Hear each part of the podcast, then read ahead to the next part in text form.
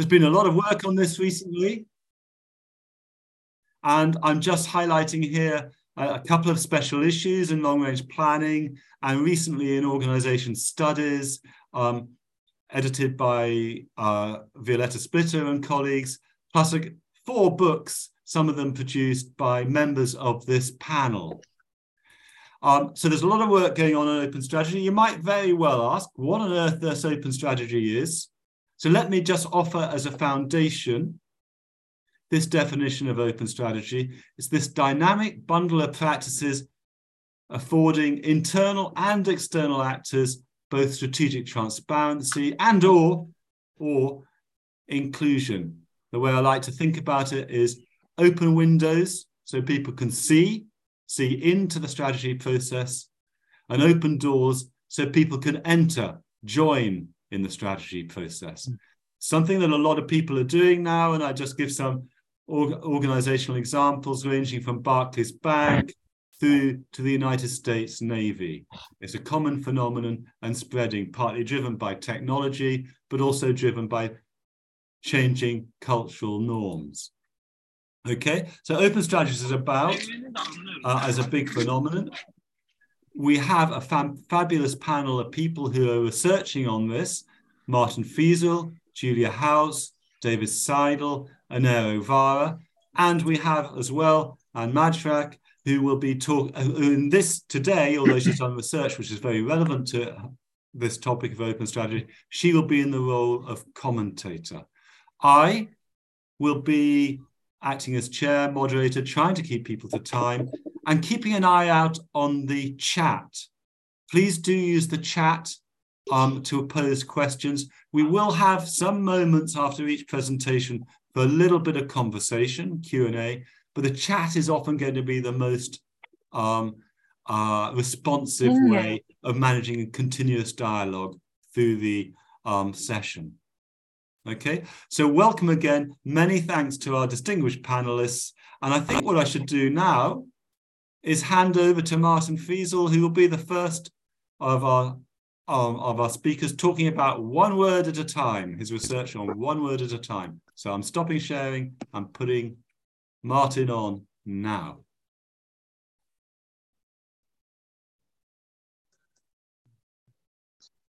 Martin, we're seeing, can you make it full screen? Yeah, super.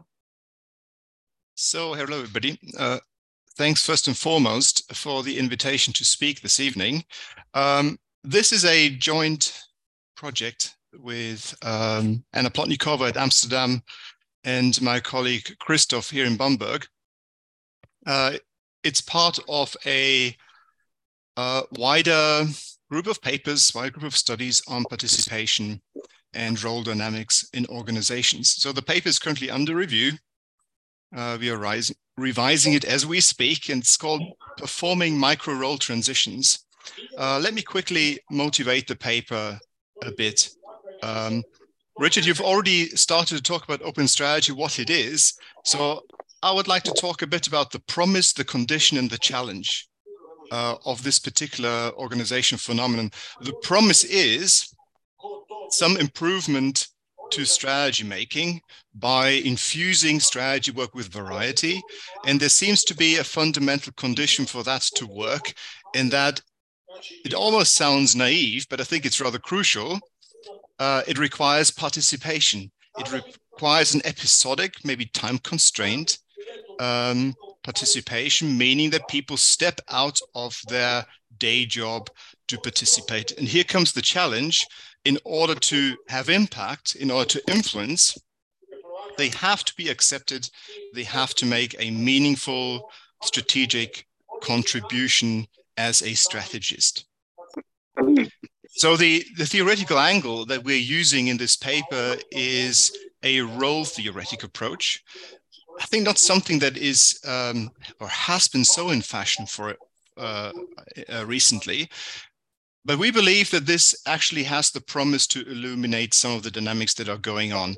So, roles as a set of expectations that other people in the organization have towards a particular set of individuals. And in this case, it would be the role of the strategist. Now, in open strategy, of course, people participate episodically.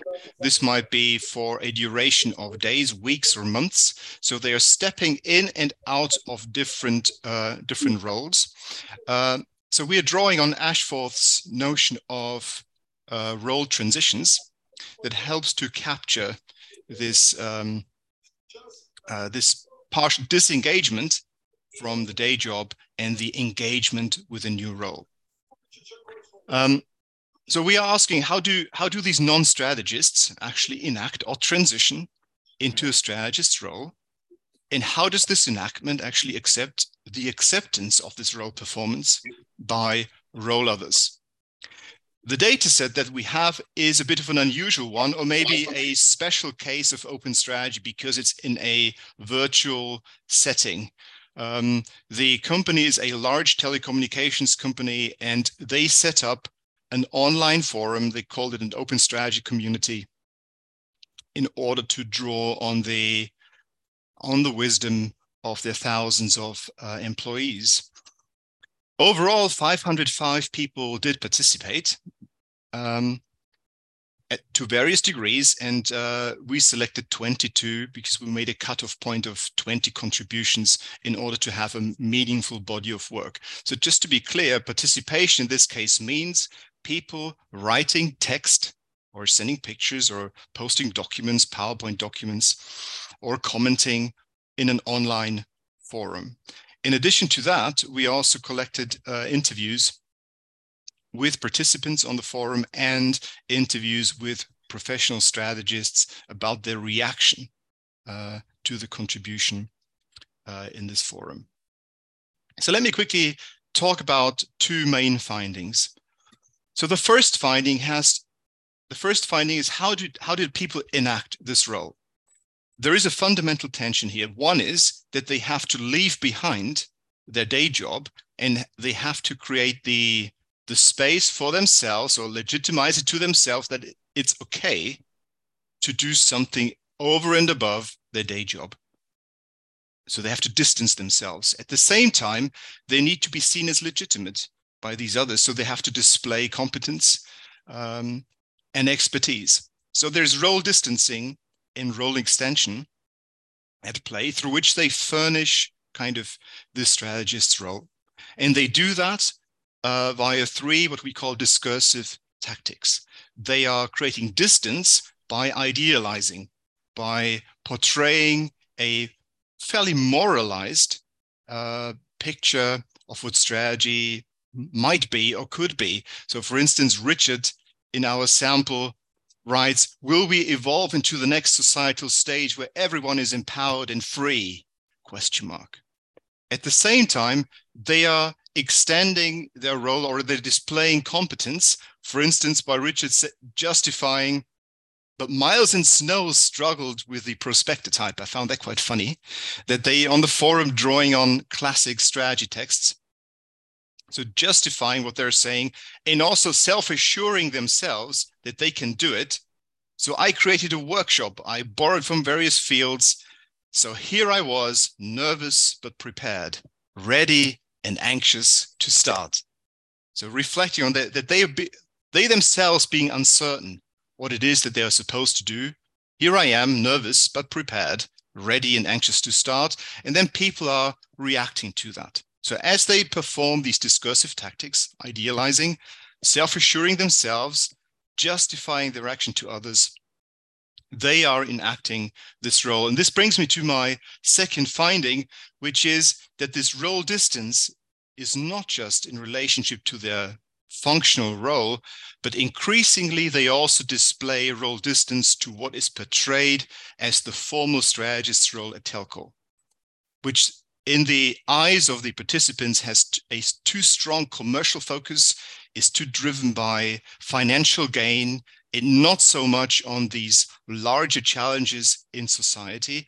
And this is um, this became an issue because this strong idealization was critically perceived by professional strategists to such an extent that they considered the contributions made as either irrelevant or partly disconnected to the issues that the company was facing. So what does this um, what are the conclusion? What's the relevance? What's the interesting part of that? So we believe two things. The first one is the participation in, in open strategy, and, and here we have an extreme form, unfolds as a process of micro role transitions that are enacted through discursive tactics. And the second one, probably even more crucial, that open strategy might suffer from an echo chamber challenge. We have um, a complex set of role others, people that are reacting to people's performances in open strategy. And depending on which of those role others become quite dominant in sort of providing positive feedback, they are stimulating certain types of performances. In this case, idealized versions uh, of contributions became lots of applause, maybe too much applause, um, twisting or tilting the discussion in a certain angle. It was then perceived as too idealistic and not relevant for strategy. So what uh, what would that mean for future research? One, there's a boundary condition, of course, in what we are saying, because we have a out of 505 people, out of 30,000 employees, maybe 505 have participated and 20 were really active. So there is definitely a selection issue here because certain people chose to become involved. Uh, so what does that mean? Why did they get involved? So we believe that this um, dynamic around self-selection and the choices that people make based on their own uh, aspirations and values and beliefs uh, about the future could be a very fruitful next step to have a to enrich our understanding of open strategy. And uh, Christoph and Leonard Dobusch and myself, we're currently working on a paper where we try to address this point. And with that, I would like to conclude. Thank you. Thank you very much, Martin. Great job. Nicely done on time. And that allows anybody to raise a hand and, and pose a question. Um, so, and also you can ask questions, and already there's a good uh, set of dialogues going on on the chat. So, with some really tough question from Callum, um, a really big question there that I hope other people will join and uh, respond to. But question to Martin first. Who would like to start? We've got a few minutes, two or three minutes.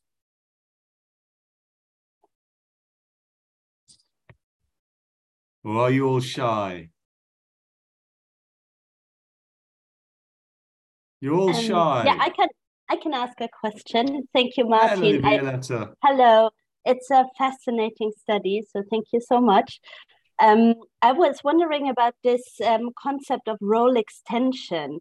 Is it that uh, so? How do participants link their functional role to a strategist role? Um, so maybe you could you explain that? Uh, so, so most most most of most of the 22 participants that we've coded for the paper, uh, they had a technical role. There might be a satellite engineer, there might be some electrical engineer, a, a physicist, a computer engineer. So they they were extending their expertise into the open strategy forum by drawing on, for instance, projects that they worked on, all particular technical expertise that they then framed as a as something of future relevance, for instance, for the company, as something that might help to solve a problem. So they that, that's what we largely code as role extension. Mm-hmm. Thank you. Anyone else want to raise a digital hand or continue the dialogue with Martin via the chat? Jeffrey, quick one. Yes, uh, real quick. Uh, as a strategist, how do we define who makes the uh, original strategists that are uh, asking for participation? And those strategists, as you say, could be engineers or scientists who are using strategies in their work daily. So, how do we overcome that barrier of just applying the word strategist to somebody without um, ruining the study by um, just uh, you know labeling somebody a strategist for with uh, really no definition. Yeah, thank you. May, may I take that one? Um, I think it's a good question, and it, it cuts to the heart of the of the debate uh, and the why debate and strategies practice. I think. I think uh, for us, we try to address this problem by differentiating between strategy as something as, as an outcome maybe, and something that is is a formally granted task to certain people. So in our study, we've excluded those actors who had a corporate development or strategy function as it was perceived in this organization. Um, so somebody mergers and acquisitions, somebody in corporate development, uh, for instance. But interestingly, so people, as they entered the open strategy space, so to speak, not all of them, but some of them, changed their LinkedIn profile and included as a role title strategist. That is interesting. That is interesting because it it speaks to how they perceive it. That being part of this online community makes them a strategist. Whether we would acknowledge that externally or not is almost irrelevant because they themselves are perceive, perceive it that they are on the way to becoming strategists. And in interviews, they voiced their, for instance, disappointment that they didn't fully get there and that they were not accepted in this role. But on LinkedIn, some of them um, changed their job title. And with it, they were changing their identities. Hmm. Martin, that's a really fascinating insight. I would like to move on now. Um, we're 84 people. It's quite important to keep your um, mics off if you can, whilst you're not actually speaking. Um, but please, David, I know you raised your hand a moment ago, or maybe 85 now. Um, David, do use the chat to raise questions. The chat is a great place for continuous dialogue. Okay. So, Martin, great stuff. Thank you very much. Can I hand you over to Julia now, please?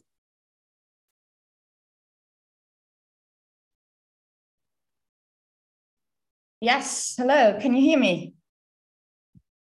Perfect. Okay. So thank you. Hello, everybody. Thank you, Richard, for this invitation. Thank you for um, having me with this paper today. It's a paper that I have done together with Thomas Ortner, one of my PhD students. And I have to add, in contrast to Martin's study, it's a very early stage work. It's work in progress, and it's one, I would say, pilot study. and should be a series of uh, several experiments that we intend to do. And that was just the first study for us to get some, um, some sense of what's going on here, so to say. So happy um, for any comments and feedback. And I'll jump over the next um, slide already, as Richard has given us this definition already, and move on um, to let's say um, why we did this study. We had in the chat the question, what is what is um, what are open research questions in the field of open strategy? And I would say there are many, many questions. We still need to know more about what drives organizations to open up, what might be reasons, what might be drivers. Um, there has been a lot of um, research going on in terms of conceptualizing open strategy, get a better understanding about the phenomenon itself, its two dimensions, several sub-dimensions and practices that can be uh, applied. In this study, we are specifically focusing on the practices of inclusion again, as in the first study. So collecting input and ideas from, from actors outside of traditional uh, top management teams and strategy roles. And um, there is still, I would say, a need to get a little bit more insights into um, into uh, empirically ver uh, verified relationships between the outcomes. Several different types of outcomes and consequences of openness have been suggested in terms of greater diversity of perspectives, heterogeneity, greater creativity, um, and also, and this is the, the context of this study, outcomes related to implementation of strategy and several factors that are related. So in terms of this study, we were specifically interested in how increased inclusion of individuals in the strategy process through collecting their ideas has an impact and impacts uh, factors related to implementation. So just very quickly in the research model that we investigated, um, we, as we said, we wanted to look at increased um, uh, or better implementation, and therefore we know for implementation we need or any strategy is ineffective without the people realizing and putting the strategy into practice. And you need the commitment of the people. So one important aspect is to gain strategic commitment, which is defined as um, um, the more than just a positive um, attachment or, or um, uh, positive attitude, let's say, towards strategy. It's really um, creating the willingness of individuals to exert or uh, engage in this extra effort of becoming active and engaging into this behavior that is needed, this coordination behavior and cooperation behavior within firms to realize strategy and put it, in, it into practice. And we assume that through increased inclusion, um, having actors included in the process beforehand by asking them for their input, their ideas, their suggestions, improves commitment. However, we also argue that in order to commit to something, you need to understand strategy firsthand, because we often see that implementation failures are linked to low levels of understanding. And even in organizations where strategy is communicated very often openly in this one way direction from management towards employees, you see that the strategic understanding is quite low in the sense of employees are not able to identify strategic priorities out of, of a range of um, possibilities and so on.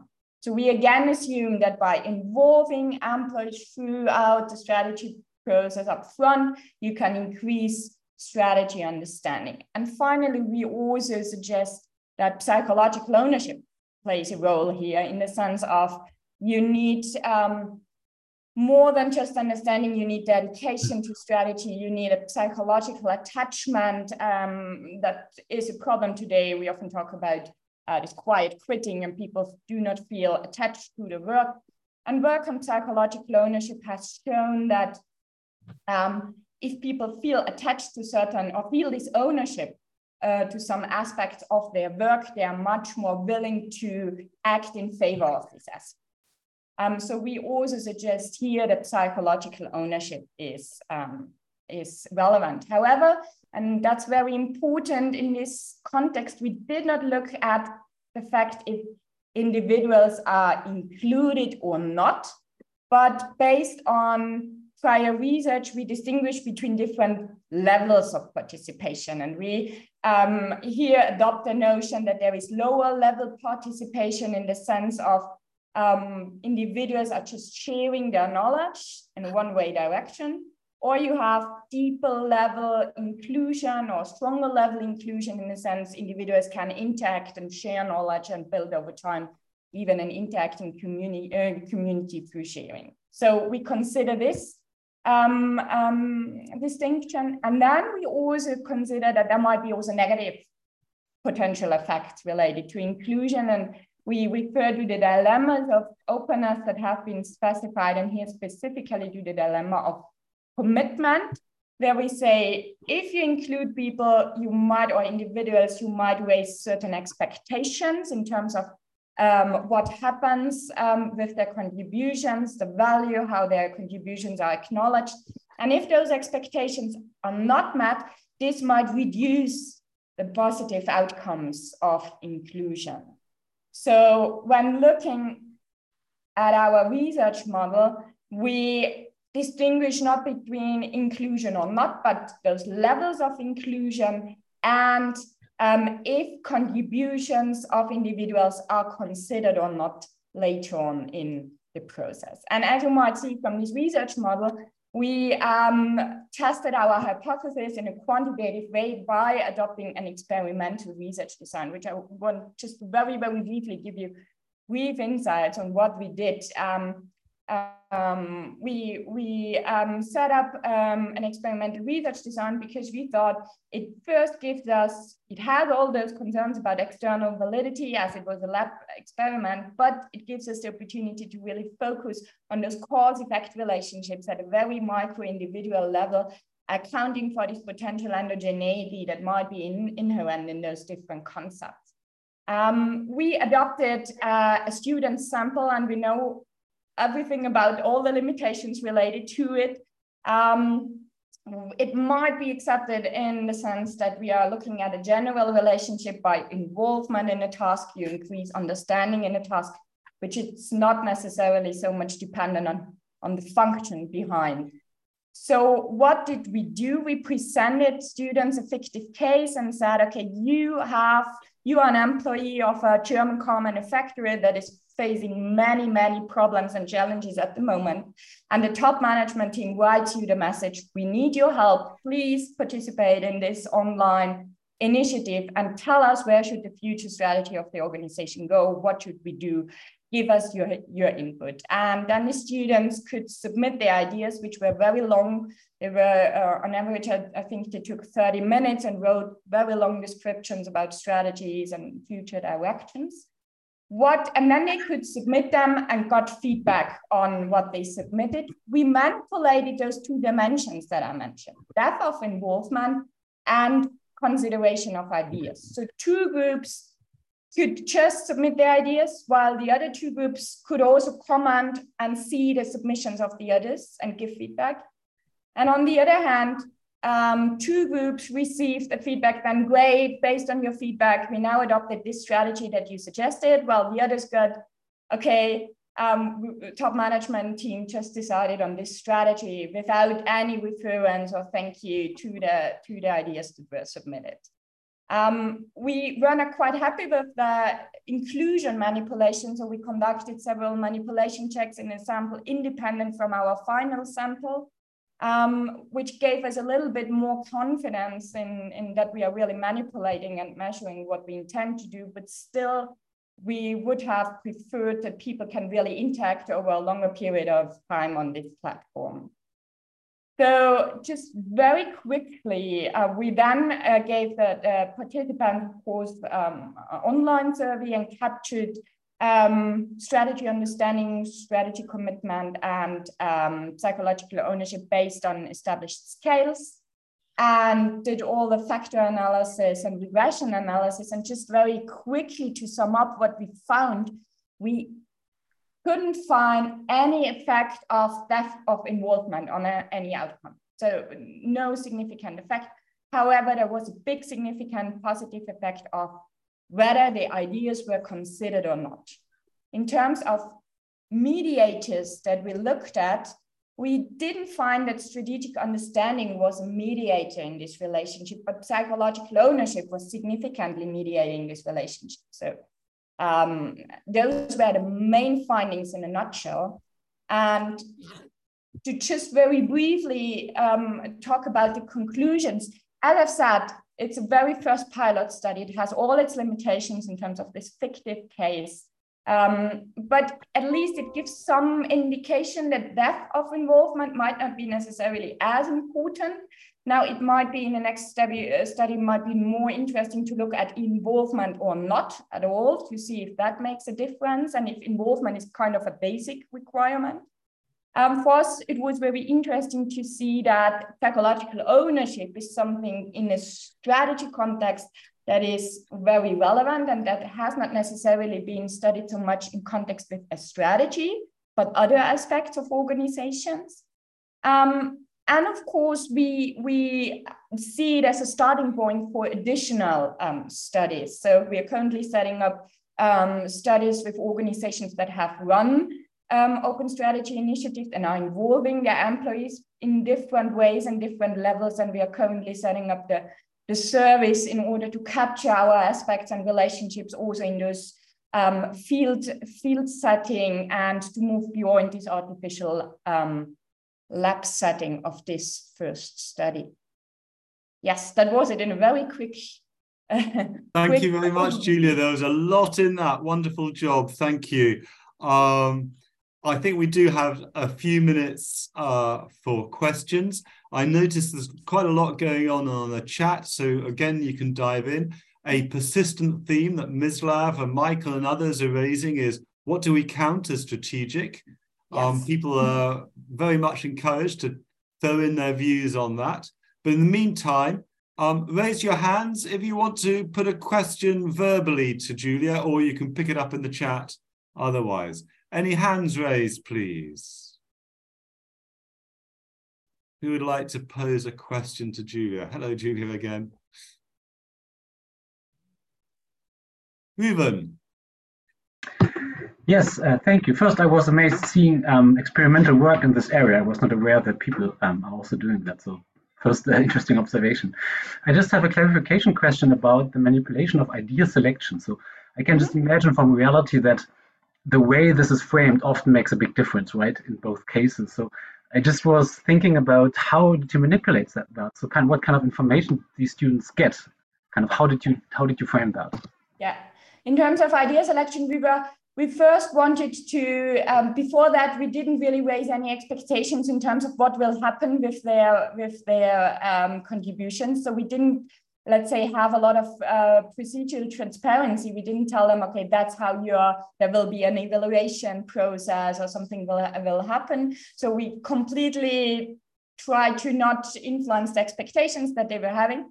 And then they really got different statements. Like i said two groups they got the statement um, after submitting um, their ideas. They said, okay, some time has passed. Now the top management is announcing, and then they got thank you. Two groups got thank you. Based on your suggestions, we are now following your suggestions and have incorporated your suggestions into our future strategy that we are now announcing. And it was a great work. And while the others got um, so the other two groups really got nothing. They got like, okay, today top management is announcing the strategy, um, and the strategy had nothing to do with what they had suggested in their in their um, proposal. So they got nothing. They got no thank you, no no no answer, nothing. Um, so they really got um, absolutely no um, consideration or acknowledgement. and we on purpose did this um, we could we also did some interviews afterwards with the participants and you could see even in this artificial setting participants were really emotional and really had negative consequences uh, in, in terms of uh, being um, negatively affected. They said i just spent 30 minutes and they didn't tell me what happened and it was even very fictive and now that's what's happening in organizations often in those crowdsourcing initiatives that people are submitting and then they don't hear back from what's happening. And that's why, why we came up with this extreme manipulation here. Uh, thank you very much. Just a quick reaction to that. So yeah. one thing that I was very interested in in your future research is exactly, so from an organizational perspective, that's what's, what's happening quite often, right? So yes. what I would be super interested in is, so what can you now do to kind of weaken that negative effect? So that would yeah. make uh, things quite interesting. That's a good question. And we are exactly thinking into this direction in terms of having different levels of acknowledgement because having the idea considered is something that won't happen so often with many. But let's say have different levels in terms of having it acknowledged through through getting a thank you note or being being considered through through different kinds of acknowledgement getting a statement from the ceo getting an, an invitation i don't know any kind of acknowledgement that you can have. And we assume that only only a low level of acknowledgement and con consideration might be able to cancel out those negative effects. So it's not necessarily the case that you need to have your idea selected to have these positive consequences Good discussion, Ruben and Julia. Um, you can continue, of course, via chat. There are lots of questions on chat. Keep the dialogue going. Thank you, Julia, very much. Excellent job. Thank you. So I think we had better hand over to David now, if, if we, if I may.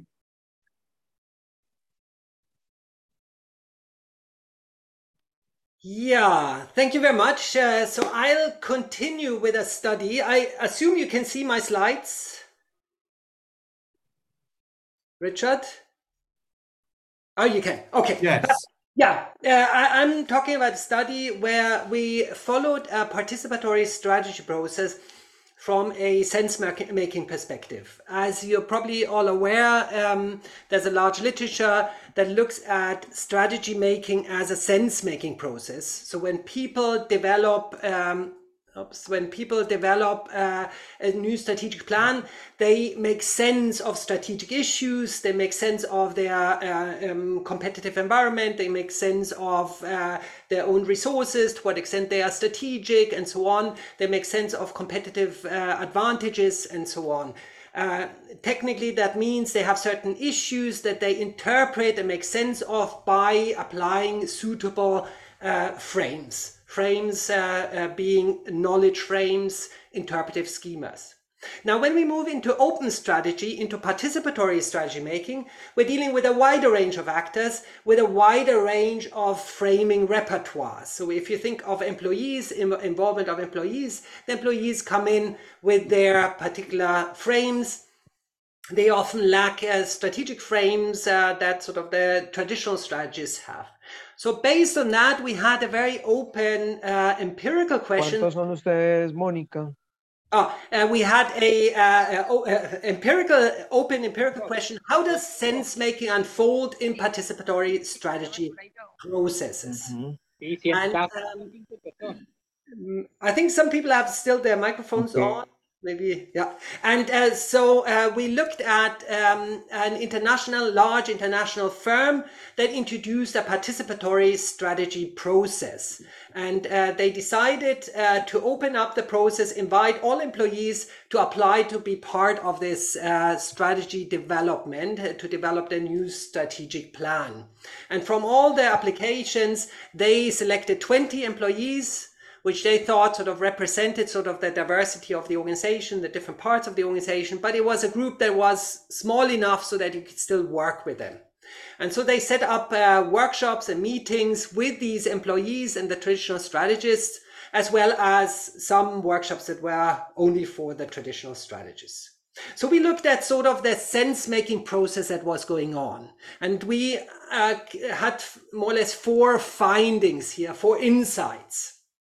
One is uh, in an open strategy process, you have a dual sense making process. In contrast to what the literature has written about sort of traditional strategy processes, you, you don't only have the sense making about the strategy content in terms of um, sort of uh, um, making sense of our strategic environment, of the strategic options, about the uh, um, our resources and so on, but also a sense making process about the strategy process what does participation really mean? How do you really uh, participate in a meaningful way? When do you participate? When do you not participate? What are signs of participation and not? Yeah, and these are two um, two processes, and particularly the second process, making sense of participation. We could see uh, several sort of sense making episodes started uh, starting throughout this process. So, for example, the, the top management team at the beginning already said uh, we need to get some clarity around what we are looking uh, for from the employees. What are they supposed to do? What, what does it mean? Uh, and this has important implications, this understanding, because that sort of um, has implications uh, for how we select people. And also the employees, um, as a consultant said about the employees, the employees were also puzzled. There's a group of 20 people who have high expectations as to the role in something, but they don't not quite sure what that role is and what that something is. So there was also sense making around sort of participatory strategy making. So that's the first uh, finding. Second is uh, related to that. These two sense making processes uh, are interrelated. They have effects on each other. So what we saw is sort of when uh, people started uh, uh, started uh, making sense of the strategy content, they did strategic analyses, they uh, used they, they involved different people in that, they shared information in particular ways and so on, and that produced cues, produced issues that triggered a sense making pro- episode around in what sense is this participation? Do we really participate? We don't have this information. Does this mean we are not participating? Or can we participate even without all the information? Or are we participating also if uh, when we are not involved in everything and so on? So this triggered sort of sense making around the process. And here sort of um, from an interview with an employee in the middle of the process, uh, was like, I'm not sure about our, our, participation so far. If I look at what we have been doing so far, uh, it's not clear in what sense this is participation. I think the key to solidify our contribution is what happens as a result of it. So what he's saying here is sort of participation means having an impact on the final outcome, on the result. Um, uh, you're almost saying something as an employee, and then you don't know what's happening with that information that you're so in what sense is this participation if it's not ending up somewhere yeah? and uh, this was problematic because such sense making processes around the uh, participatory process also paralyzed the strategy process as such the sense making on strategy content yeah. And here, a, a, a, quote from an employee who said, um, the employees are not able to concentrate on the strategy workshops, the actual working out the strategic plan without that sort of what do you expect from me here? What am I supposed to do here? And I think that's making certain people feel insecure about what they are doing. And they are not comfortable with that. And I think uh, when you're not comfortable, then some of the people are kind of more questioning about sort of what are we really doing here? What are we supposed to do here? So this sense making around this participatory process is paralyzing the the actual development of the strategic plan in a sense uh, uh, um, uh, paralyzing the sense making around the strategy content so because of that, and that's the third finding, is uh, the, um, the, the, the the two sense making processes have to be actively managed yeah? managed in a way that the sense making around participation doesn't block the sense making around the content yeah? and in particular there's also the risk that the employees might develop their own sense their own understanding of what participation means yeah and they might interpret the participatory strategy process as a facade yeah uh, that means applying uh, the the pretended participation frame so they make sense sense of what's going on as okay this is uh, pretended participation yeah? and here a quote uh, from a, from a consulting uh, consultant involved in the process talking about this uh, risk. He said i guess with an employee group like that you can very quickly switch from it being a really useful thing to quite a dangerous thing. They the employees become messengers of oh it was all just a ruse. Yeah? So uh, they might interpret this process as just uh, facade and not real. And uh, what we saw here is that uh, sort of uh, uh that was in our case sort of in the middle of the process the the, the uh, traditional strategists uh, the top managers became quite nervous about that um, the employees might interpret this process in a, a, negative way. And they tried sort of to influence their sense making around the process yeah? They uh, tried to influence by sort of displacing um, troubling cues that did not look like uh, uh, participation. So they moved on to other actions um, um, uh, distracting from those actions that did not look participatory uh, they tried to change the action so that they fitted the frame, participation frame. And they also, and that's interesting, they started working on the participation frame. What does participation really mean? Well, participation does not only mean having an impact on the outcome of the strategic plan, but it could also uh, mean having a cultural impact. That's how they uh, talked about it. So now my last slide here, uh, last finding, um, partly based on the other findings, uh, the understanding of participatory strategy, uh, of this participatory strategy process thickened over time. They didn't know about, at the beginning, they had sort of very thin superficial frames and understandings of what participation means and participatory process means. But over time, uh, they uh, got a, a, thicker, a more comprehensive, a more sophisticated understanding. And here, quote from a top management team member at the end of the process, reflecting back on the process, uh, said, At the beginning of the entire process, I wasn't entirely clear on what the purpose of employee participation would be. I don't think we knew uh, because we'd never run a process like that before. The employee group has been successful in the end in a way because they had a huge, a huge cultural impact. I mean, that was a later understanding. Participation means having a cultural impact, whatever that means. Yeah. I wish we would have been a more, a bit more realistic early on about what the employee group's role is. I don't think we quite know, uh, we, uh, I don't think we quite knew how to go about running this inclusive process. So we just began and then the understanding just developed over time. And um, yeah, these are the four insights, and uh, I'll just close uh, with the overview of these uh, four findings or four insights, and I'm happy to take questions. Thank you so much, David. It's emerging as a more complex thing than one might originally have thought, so that's great. Um, hands up, anybody who wants to contribute, or there's a lots of dialogue going on on the chat as well. Who would like to kick off? We only have a little time, but uh, I think we got certainly time for one um, question here. Hands up, anybody?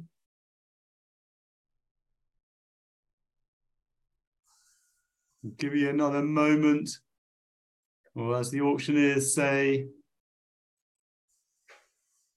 it's going.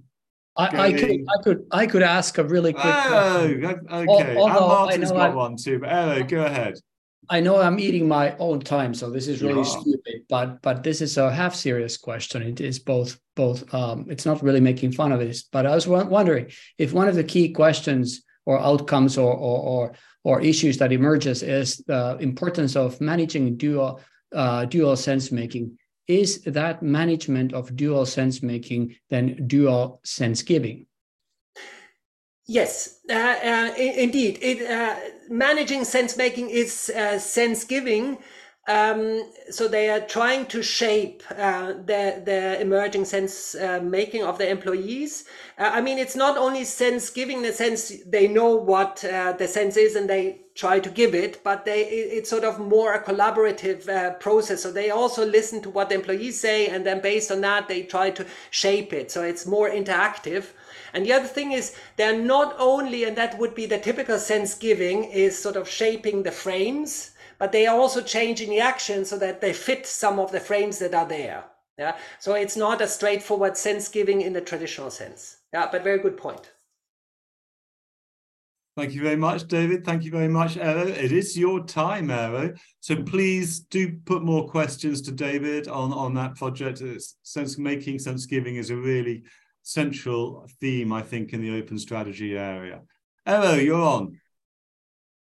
Um, can you see the slides the way they should be? Is that okay? Okay, uh, so um, it's a, it's a great pleasure and privilege to be. Uh, sorry, Harry, you, you need to swap display. Oh, yeah. I did the stupid thing. I mean, I have three displays, so I'm totally confused as to what you can see and what not. And it's supposed to be full transparency anyway and, and participation. So, so uh, you know, we are doing this in the spirit of um, of of open strategy. Is, is is that okay now? No, it's fine. I'm totally confused, but but thank you, thank you for helping me. I was just about to start by saying that this is really a great uh, great symposium. So thank you, Richard. Thank you, Michael. Thank you, Ann, and others for making it happen. And and I feel it's a it's a pleasure and privilege to be part of it. And I'm learning a great deal. Also, I was really impressed by the previous presentations, and and I realized that that my presentation is more about some random thoughts about orchestration rather than uh, you know delivering. Uh, a, a, presentation about one single paper. On the other hand, you're getting getting more, so it's like two papers for one one uh, at this uh, in this small uh, time that I have. Anyway, uh, I I guess one of the big questions or, or gaps it's not really a gap, but one of the big questions in, in open strategy research is, is this question of how to then manage or lead these uh, open strategy processes. I think this would be a partial answer to Callum's first question in our uh, conversation. And, and I think it's not a trivial question at all, uh, considering what open strategy is supposed to be like. And to you know get, be able to dig deeper into some aspects of, of this management or, or leading of these processes, I've got uh, to be really excited about uh, the, the notion of orchestration or the perspective that orchestration may provide us. I think it's one of those words that many of us, at least me, have been using quite uh, casually, not really reflecting upon what it is. But but for once, I'm trying to uh, tie that uh, with a with another uh, interesting notion or term, which is polyphony. And I think polyphony helps us to uh, really uh, get get into some of the most important issues when it comes to participation or inclusion in open strategy. So polyphony can be seen as multiplicity of voices, and here's a musical metaphor, right?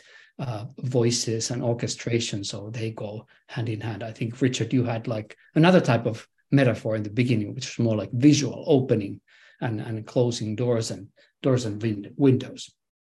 But there's a serious, um, uh, you know, there's serious scholarship also about uh, polyphony and voices, and I'm not going to get into that.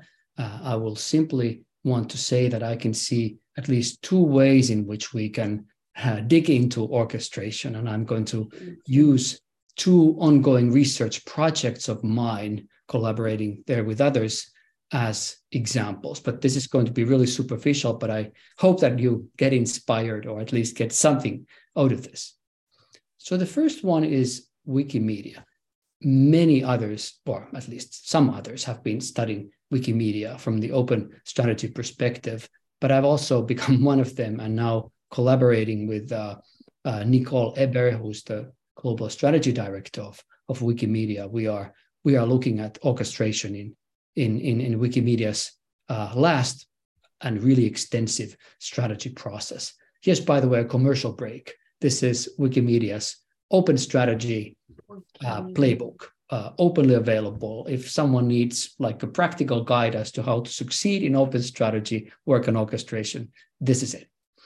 But from the scholarly angle, what we are getting at is trying to understand the various activities, each of which, you know, kind of presented also on this slide, in particular ways enable and constrain uh, both um, uh, inclusion and then transparency. And what's of course interesting is of how they are interrelated over time. So this is one way, which I would call a very practical way of, of looking at orchestration as to what it what it means in terms of the kinds of activities and, and practices and their implications. But even more so, I think the value of orchestration as a perspective, or if you wish, metaphor, uh, uh becomes salient when we want to have a more critical uh, perspective on open strategy processes. And here, especially the question of control, or more specifically, top managerial control is the key issue. And here I'm drawing on um, our ongoing research on a Nordic city organization with my colleague Annina Rantakari. And I'm going to just mention a couple of things. Uh, and the first is that you know years of work and i think that's what we uh, get at which is to say that orchestration clearly both generates but then also you know prevents or smothers polyphony in open strategy now that's perhaps not a great surprise but the point is that we're trying to get at some of the dynamics in terms of how this is happening and i think we can see a pattern in our case which could be i think at least anal- analogous to what, what could be found in other settings as well. In the sense that oftentimes when we start these processes of open strategy work or open strategy type of, of, of strategy processes, there's a question of generation of, you know, of, of, of polyphony in the sense that people are invited and multi, the multiplicity of voices becomes uh, apparent. But at, at the same time, when leading these processes, usually usually there's a lot of control in terms of you know who gets to say what and and in which way um, in which ways the final final outcome in terms of for instance strategic strategy documents then reflect particular voices and others not there's a second phase or if you want a dynamic which is that if we then look at what's happening in different parts of organizations i would call them translations especially in this case of ours which was about uh, uh, strategy narratives, but not more about narratives this time. Uh, so clearly, when in different parts of organizations, people you know get to reflect upon and develop their own versions of strategy, there's there's more limited control typically in terms of top management orchestration. And then in, in this case, as in many others, we also have some critical voices emerging, which could be in this um, um, literature on, on polyphony seen as genuine polyphony, almost like a carnival in, in, uh, in Mikhail Bakhtin's terms. So in this particular case, there was a quite exciting thing uh, happening. Uh, the local theater actually uh, created a satirical play, play, which was, you know, criticizing and making fun and in some ways ridiculing the strategy work or the process uh, of the city organization. And then finally, it seems that this kind of a pattern of developments where, where, where the initial control that is relatively tight uh, becomes less and less so, uh, it kind of invites or triggers a need to, uh, again, regain control, which typically happens by doing an update, update or starting a new strategy process. So that's it for my part. So as a, as a summary, I can see at least two ways in which we can look at orchestration. I'm sure that there are many others. And I'm hopeful that this is uh, somehow inspiring or even useful. And I'm also uh, hoping that if you have any comments or, or, or you know questions, but also comments for us in terms of working on these projects, that would be greatly appreciated. So I'll stop here. Thank you. Thank you very much, Eero. That's a very direct answer to the query that somebody raised in the chat. Are there any case studies? You've given us two case studies, even more than David did. So thank you very much, Wikimedia and your mysterious Nordic city. Um, thank you very much. Um, again, please do feel free to raise an electronic hand, a digital hand, if you want to ask a question of Eero. We've got some time. And um, I got one from David. And we've, of course, of course, got the chat as well to use. David, do you want to kick us off then? Yeah, yeah. I was. Uh, thank you, Eero, for the presentation. I was just wondering about your four phase uh, model. To what extent these are really four phases, or whether these are different um, different aspects that you will have. I could imagine that, okay, uh, um, there are always phases uh, in between where you have to regain control and then you open up again and then you try to regain control. And whenever you open up, uh, you will get some genuine um, critical, uh, I don't know what you call it, sorry, I can't read it on my screen, but uh, some critical voices. Um, and so, so opening up means critical voices um, coming up, and maybe not in the next stage, but even in the same stage. And you might have multiple uh, openings and closings across a process. Yeah, I think you're right. And, and I think we've been struggling with this issue for a long time. And I think we had a more sophisticated way of putting it uh, uh, at one uh, stage of developing the paper. Now we are in a revision process and and and this is coming also from the reviewers and the editor that we should simplify it a little bit. Mm-hmm. but maybe it's a question of two kinds of dynamics. The one is the more, more micro level dynamic which we which you are talking about that you know we could e- even in the same conversation in a room or in, in the same strategy workshop see all kinds of um, things which are similar to the ones that i'm calling faces here but we, then we can also have this have this um, broader level longitudinal view and then it might be that uh, these are like typically uh, if not faces then at least uh, things that tend to be connected to each other in the sense that when there's an opportunity to for instance the second one to then go further and to reflect or using your term to make sense of the organizational or corporate level uh, strategy work, then typically you know that happens only after the first first one. But you're right, especially the critical reflections typically you know could could happen happen anywhere. Thank you very much, Eero. Now, there's a little bit of debate on the chat about Michael is endorsing with enthusiasm this notion of polyphony. Violetta is asking, how's it different to this fair, Violetta? To diversity. What's the added value of this polyphony concept? Well let, let me just just say that of course diversity is a great great one as well. I mean one one way of like avoiding answering a question really is to say that these are like two different traditions and very rich traditions by the way. But there is a particular tradition especially when it comes to looking at narratives. And if one wants to embrace such a perspective that strategy work is very much of creating strategies that are in many ways narratives, then it makes a lot of sense to draw from that tradition, which provides us a lot of understanding about meaning making in terms of of, of voices and polyphony. And there's one trajectory in particular, which I kind of advertised going or starting all the way from Mikhail Bakhtin, that of course I've been infatuated with. So maybe that's that that's one way. But but but in reality, I think these are these are almost like metaphors or perspectives, whether it's a voice or or, or whether it's an, an other other way of conceptualizing different points, perspectives, cognitives, um, frames, ideas, uh, understandings, ideologies. I, I, think we have a we have a lot of lot of uh, different options. Also, what what the diversity perspective could bring in is uh, is a more natural way to critically then reflect upon, for instance, questions of gender inequality or or or other other forms of inequality quite quite clear that diversity and polyphony do accentuate different kinds of issues.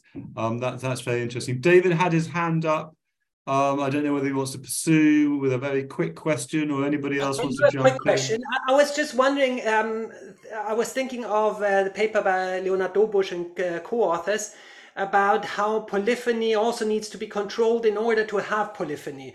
So if you let uh, things uh, emerge and go on their own, you might actually have a narrowing down and not a polyphony. So you might actually actively have to bring in the drums and the, the tuba and whatever the, the, different instruments is. Otherwise, you only hear the drums because it's uh, dominating everything else or whatever. So, so the question is, is freedom um, uh, losing control, opening control, creating more polyphony, or might it actually do the opposite? And you might have paradoxically, um, uh, by bringing in control, you might actually bring in more voices. Yeah, I mean, really quick answer. Great question, great elaboration. That's also a great paper. They have also used this metaphor of opening and closing, which I like a lot. And I, I, think that this is exactly what's happening. I think my presentation is uh, not giving the full picture, and maybe otherwise, it may be that we are not really going beyond beyond what what what they have, for instance, said.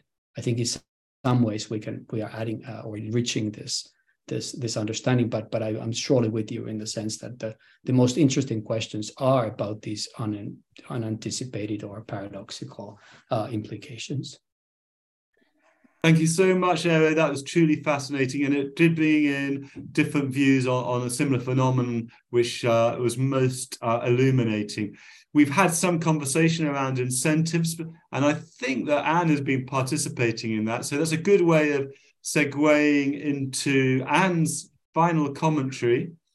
Ann, would you like to take over for five minutes? We might have a final five minutes for roundup of questions or observations from the floor as well. Ann, over to you. Sure. Sure. Thank you for inviting me. Um, we've had uh, four wonderful research papers about open strategizing, and I decided to challenge myself in this commentary by tying them together in some theory of open strategy. So here goes, and trying to do that in five minutes. Um, one can view the four papers as recognizing emergence and the dynamic quality or dynamic nature of open strategizing. As such, a theory about open strategizing should be a theory about its emergent qualities Emergence from the complex adaptive systems theory is defined as the formation of a collective phenomenon from interactions among the individual parts, such as ant colonies is the collective uh, phenomenon from interaction among ants, or online communities is the collective phenomenon from interactions among posts.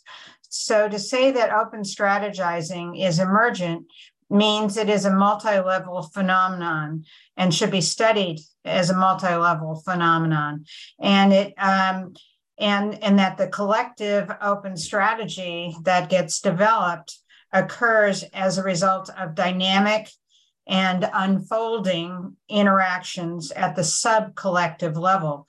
Therefore, we need to be studying those interactions and explore how those interactions eventually lead to an emergent open strategy and emergent meaning a continuously evolving open strategy.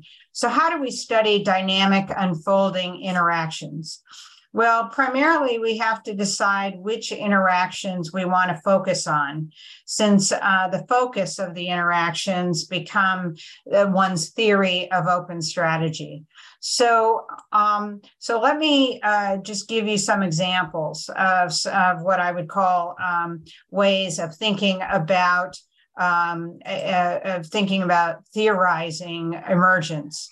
So here's an example of a uh, theory that Michael Zaggl, Arvind Malhotra, and I have in AMD, uh, Academy Management Discovery which talks about crowdsourcing of emergent innovative solutions. And so what happens is yeah, the reason why this is a theory of emergence is because you have an initial question or problem statement like that's um, that can be a strategic one, and then uh, people begin to post by making suggestions, and the suggestions can be composed of um, arbitrarily of uh, let's say several elements, and then uh, somebody else posts uh, suggestions. And then what we find is there's a trigger event uh, somebody else posts a paradox meaning uh, different objectives can't be achieved simultaneously. And then uh, somebody um, uh, tries to resolve that paradox with this suggestion with further suggestions. And then it iterates around and around and around until until somebody is able to build on one of these suggestions and uh, and then uh, and then it becomes a collective solution.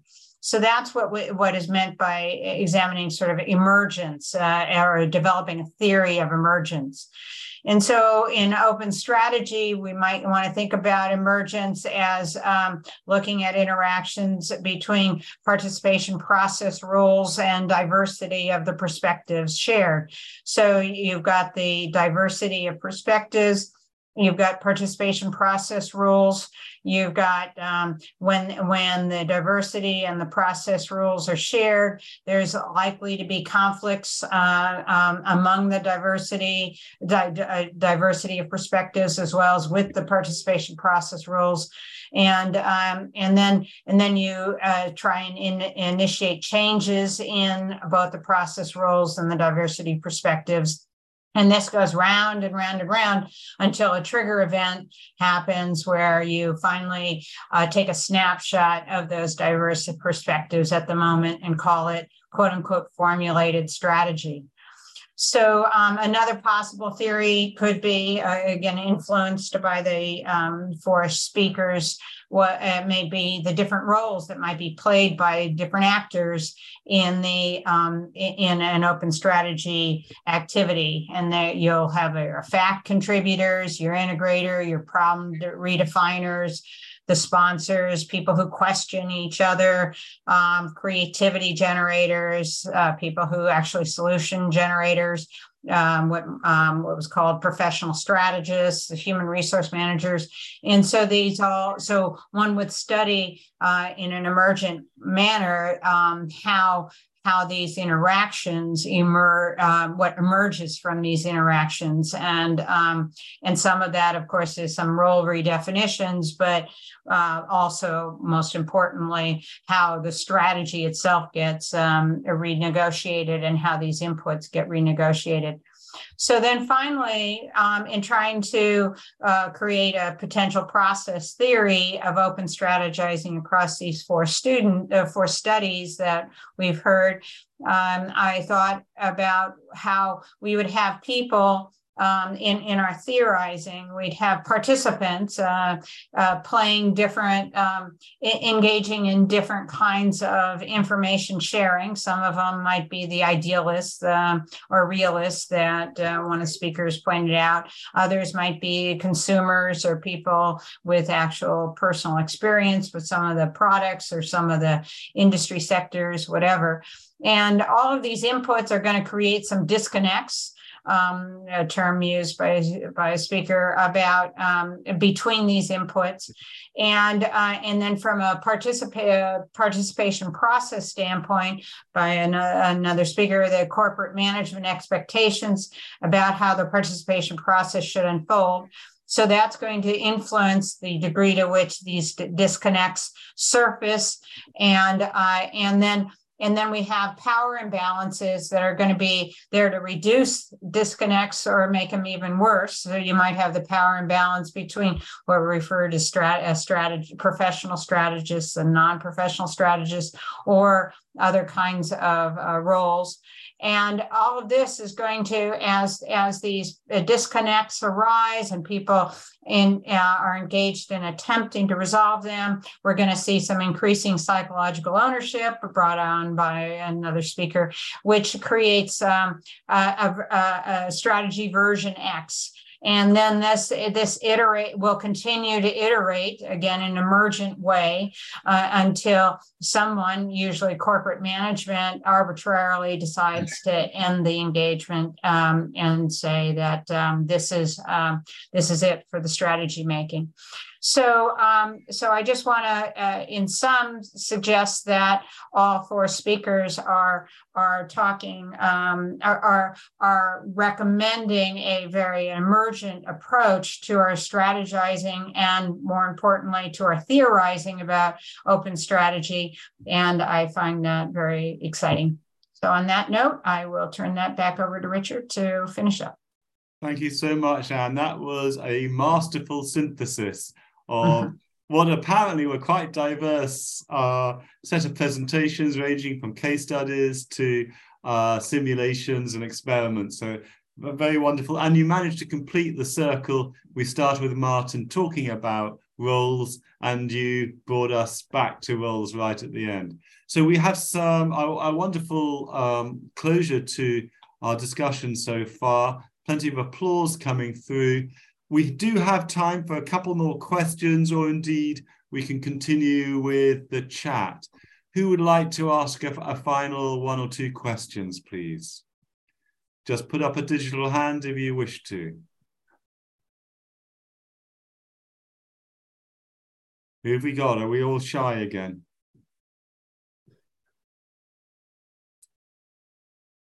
Anybody? Anybody want to put up something? Are we all exhausted? Yeah, Michael.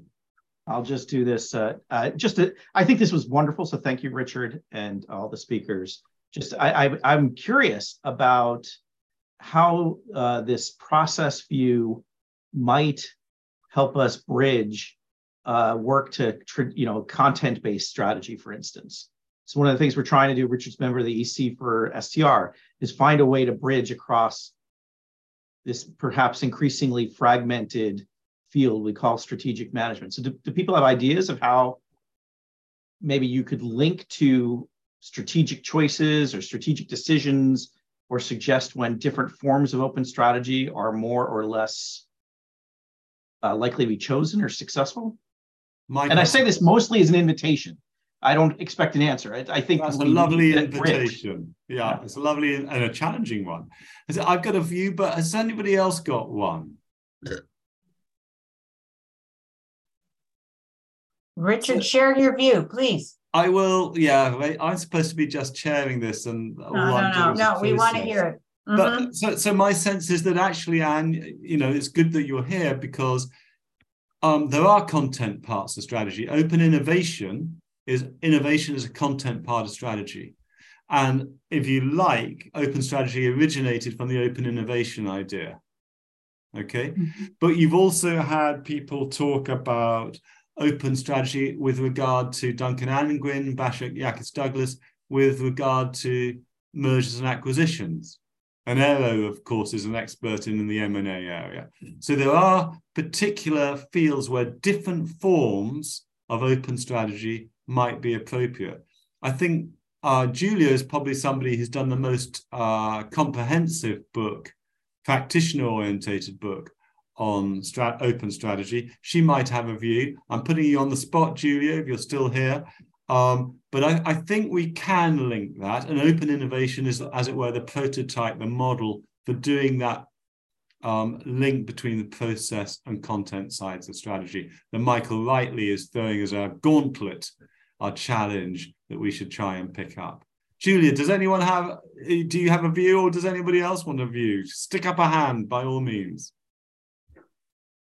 Uh, just briefly add to this, yes, I think definitely there are different ways. And I think that's the, the beauty of open strategy, that it's not just one approach or one thing that we have to do, but many, many different approaches um, which we just begin to understand when they are appropriate, when they help us in which situations, when they help us with different questions that might be posed and, and therefore require different approaches to what has been discussed also in the chat in terms of how we handle it, um, but definitely also how we use those different approaches in different in terms of different content questions, in terms of different problems that we approach with it. So um, how we can combine different types of processes with those different content questions that Michael has mentioned. I think that's the interesting part to see how we can link those things in the best beneficial way. Thank you, Julia, for helping me out. better answer than mine. Um, so that's great. Um, I think we're approaching the end of it if we haven't. Let me round up things by, first of all, thanking the strategy division for this opportunity. This is a great opportunity to bring different communities together. Thank you all to the panelists, of course, and to Ann for such a clever synthesis of four disparate presentations at the end. Thank you to the participants for raising some really interesting questions. The two I'm going to take away and I'm going to highlight. And there, as, as it were, good responses to Callum's question at the beginning. Incentives I haven't thought about before. And then the enduring question of what counts as strategic as well. I think we, we, we should do more research on the incentives and we should do more definition on what counts as strategy strategic those are two of the things i picked up from the chat and from the questions there's many other issues as well thank you everybody. Wonderful session. I think i should probably let your day get on and and and others of you have your dinner and whatever time zone you're in um, enjoy whatever's coming next. Thank you very much everybody